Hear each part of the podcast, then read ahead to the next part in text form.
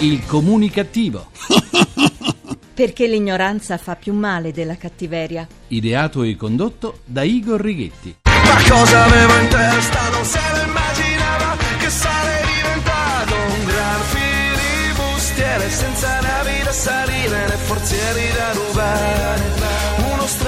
Buona comunicazione Italia comunicativa dal vostro comunicativo di fiducia Igor Righetti, bentornati alla nostra terapia radiofonica di gruppo Fuori dal Coro numero 2220, dodicesima edizione. In Italia ormai si può morire per nulla, per motivazioni futili. Le nostre città sono diventate giungle metropolitane dove gli agguati sono all'ordine del giorno. A Roma, a Trastevere, un giovane è stato ucciso a coltellate. La vittima si chiamava Claudio Macro, aveva 33 anni. È stato pugnalato in pieno petto perché in auto teneva il volume dello stereo troppo alto.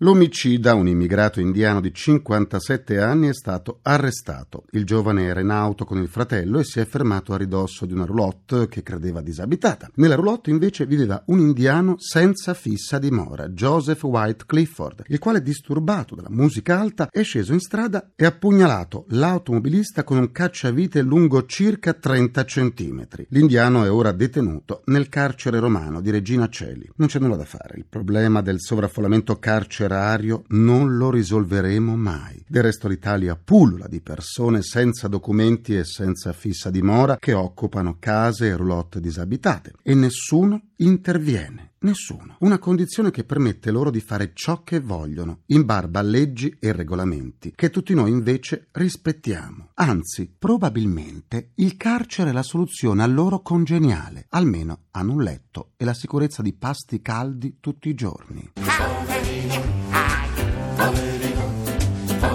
Eh, poveri noi, poveri noi. Continua la mattanza dei lupi in Maremma. Ha un cuore criminale, ha una mente offuscata dalla violenza. Non ci sono parole che possano superare la barriera dell'odio. Com'è possibile far capire a chi uccide un abitante dei boschi colpevole di esistere e poi lo e lo mette in mostra come un trofeo che il suo è un atto contro natura e che il mostro non è l'animale ucciso, ma lui stesso. I lupi in Maremma continuano a essere uccisi, ma non soltanto, e già sarebbe troppo, i loro corpi straziati e torturati, in qualche caso persino evirati, vengono esposti sulle pubbliche vie. Un monito per chi? E per ottenere che cosa? Le greggi si sono sempre protette dal loro nemico naturale, il lupo, appunto, semplicemente con i cani da pastore. E allora perché uccidere il loro nemico naturale, che, oltretutto, è protetto da una serie di leggi internazionali proprio perché la voglia di eliminarlo, per poi vantarsi di essere uomini con gli attributi, ha ridotto i lupi a essere così pochi da rischiare l'estinzione? Nell'ultima beffarda mattanza c'è stato anche l'oltraggio verso chi combatte la violenza. Su un cartello posto accanto alla testa mozzata di un lupo c'era scritto Eliminazione dei predatori per il ripristino dell'ecosistema,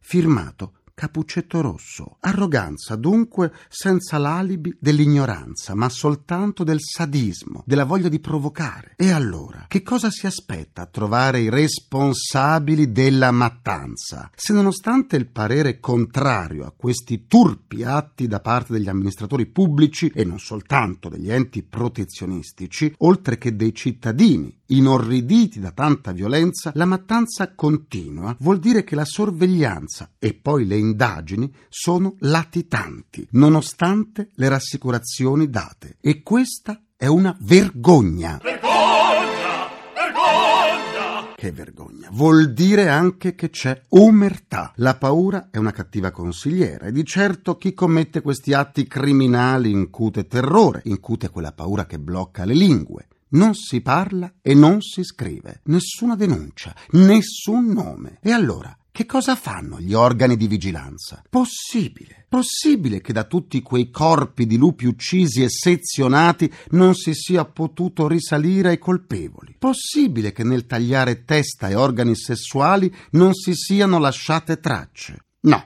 Non è possibile. E il pubblico ha diritto a sapere, ha diritto di conoscere i nomi di questi biechi criminali, ha diritto di conoscere il volto e il nome di questi anonimi tanto coraggiosi nel torturare ma non nel mostrarsi. Suggerisco alle forze dell'ordine di fare ciò che i carabinieri facevano nel secolo passato, quando la Maremma era terra di feroci briganti. Ogni volta che venivano catturati o uccisi, affiggevano la loro immagine in ogni frazione affinché la gente si tranquillizzasse. Il brigante era stato catturato o era morto la paura era finita. Ecco, la foto dei novelli briganti andrebbe affissa ovunque, specie laddove sono state lasciate le membra dei lupi uccisi, a perenne monito, come il wanted di una volta, quando venivano mostrate ovunque le foto dei briganti maremmani uccisi nello scontro con le forze dell'ordine. Notizie del genere allontanano il turismo e gettano discredito sull'intera Maremma. E son parole sante, e son parole sante. Cambiamo argomento, è proprio vero che siamo un popolo pieno di contraddizioni. Da una parte ci sono le statistiche, i cui dati fanno venire la pelle d'oca. Appunto, abbiamo un esercito di disoccupati, soprattutto giovani. Dall'altra si alzano alte le voci di tanti imprenditori che non riescono a trovare il personale di cui hanno bisogno. Lo dicono le statistiche, ma anche le cronache. Un grido di allarme e insieme di protesta è venuto di recente da Milano, dove il gestore di un nuovo locale, aperto 24 ore tutti i giorni, non è riuscito a trovare tutte le persone che cercava. Delle 45 unità di cui aveva bisogno, in un anno, e dico un anno di selezione, ne ha trovate soltanto 5, e dico 5, con il curriculum conforme. Oh.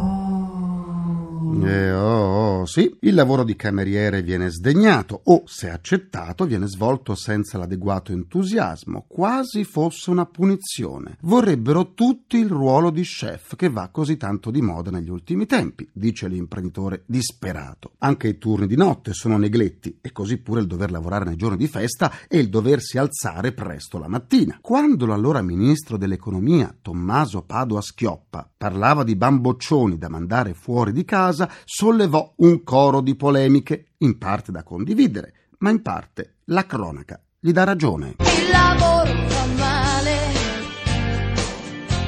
lo dicono tutti.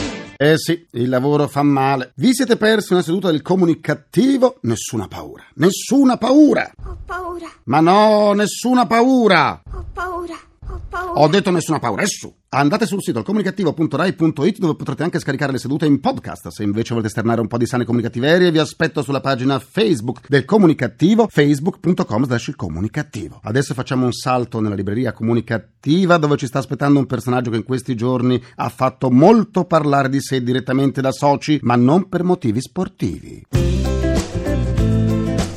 Volta pagina. I libri più comunicativi del momento. Eccoci, questa settimana ho letto per voi e per me perché leggere allena i muscoli dei polpastrelli l'Italia migliore di Vladimir Luxuria. Sempre più spesso, un po' in tutte le sedi, anche parlamentari e politiche, si parla del mutamento dei costumi sociali e dei diritti dei gay a vedere riconosciuta la propria identità. Non c'è dubbio che molto merito di questo progresso dei diritti civili vada iscritto a un personaggio che ha visto la sua popolarità crescere in modo evidente, quando nel 2006 fu eletta deputata nelle file di rifondazione comunista. È stata la prima transgender a entrare nel Parlamento italiano. A rinforzare la sua popolarità arrivò poi la sua partecipazione all'Isola dei Famosi, conclusasi con la sua vittoria. Un personaggio dunque, ma anche un'artista poliedrica, dotata di cultura e di sensibilità, doti queste che riversa anche nel suo ultimo romanzo, L'Italia migliore. E allora do la buona comunicazione a Vladimir Luxuria e benvenuta nella Tana del Comunicativo. Buona comunicazione Igor. Vladimir, prendendo spunto dal titolo del tuo ultimo libro, qual è l'Italia migliore? C'è un'Italia migliore di quella dei protagonisti della storia con la S maiuscola, che sono tutte le persone che hanno sacrificato addirittura la propria vita per, per esempio, dare la libertà agli altri. Penso soltanto adesso al sacrificio di sette fratelli, fratelli cervi, che sono stati fucilati per combattere contro il nazifascismo e che hanno contribuito a darci la libertà. Però poi c'è anche la storia, quella con la S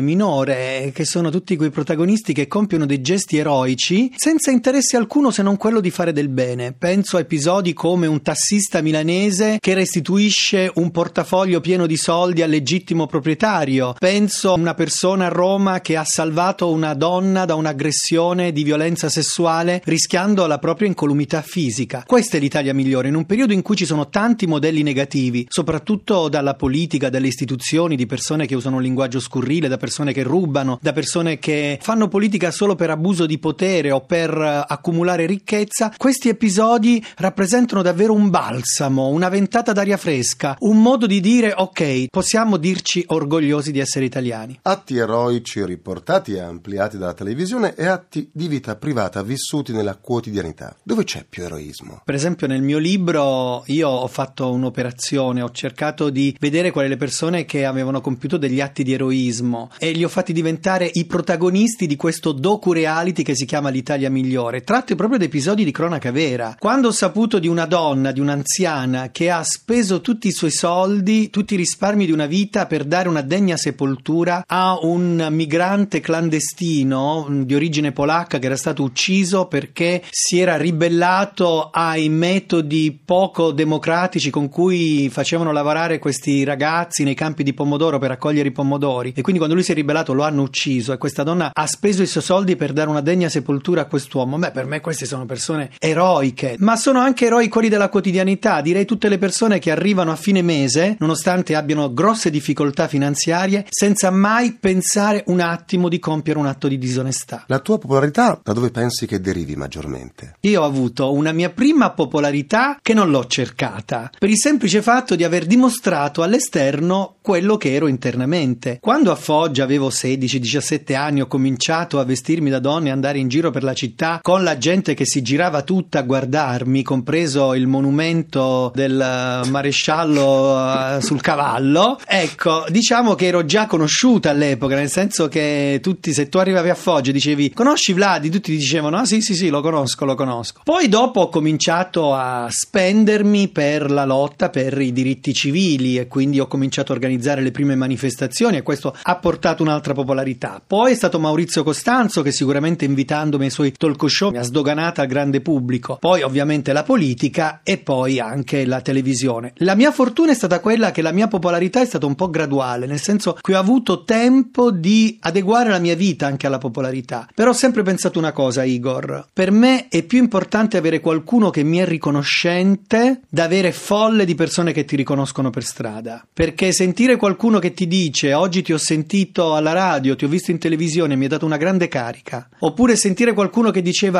non lo so, io pensavo che per la mia identità sessuale ero una povera disgraziata che non aveva sbocchi nel futuro e vedendo il tuo esempio mi dai forza. Beh, queste sono attestati di riconoscenza che secondo me valgono di più di folle di persone che semplicemente ti riconoscono e ti chiedono un autografo. Vladi, preferisci essere citata come scrittore, come politico o come artista? E comunque, di quale tra le tue attività sei più orgogliosa? Ah, questa è una domanda un po' difficile perché ho avuto delle soddisfazioni un po' in tutto. Diciamo che per quello che riguarda la mia attività politica mi ha dato molto soddisfazione il fatto che anche quelli che avevano salutato tra virgolette il mio ingresso in Parlamento come una specie di fenomeno da baraccone che avrebbe portato disonore alle istituzioni, dopo due anni di attività politica si sono ricreduti e mi hanno anche chiesto scusa. Vi ricordo il titolo del libro, L'Italia migliore, è edito da Bompiani e ha 141 pagine. Buona comunicazione a Vladimir Luxuria. Buona comunicazione a tutti!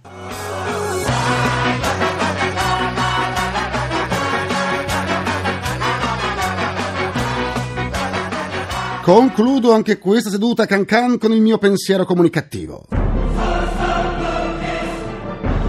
Graziano Del Rio, fedelissimo di Matteo Renzi, ha affermato che la prima giornata di consultazioni del Premier incaricato è andata bene e continuando così il programma sarà pronto entro la fine della settimana. Ma non è che una volta messo a punto il programma scopriremo che si tratta di una nuova edizione della Ruota della Fortuna? Ringrazio i miei implacabili complici Vittorio Lapi, Valterighetti, Canapagliai. Un ringraziamento a Francesco Arcuri e a Grigore Scutari. Alla console, alla console. Alla console tra gli immancabili. Folletti! Folletti! Folletti, c'è Gabriele Cagliazzo e vi aspetto domani sempre alle 14.44 minuti primi secondi. A nessuno. Buona comunicazione e buon proseguimento dal vostro portatore strano di comunicattiveria. Igor Righetti, grazie Lina GR1. Il comunicativo. Perché l'ignoranza fa più male della cattiveria. Ideato e condotto da Igor Righetti.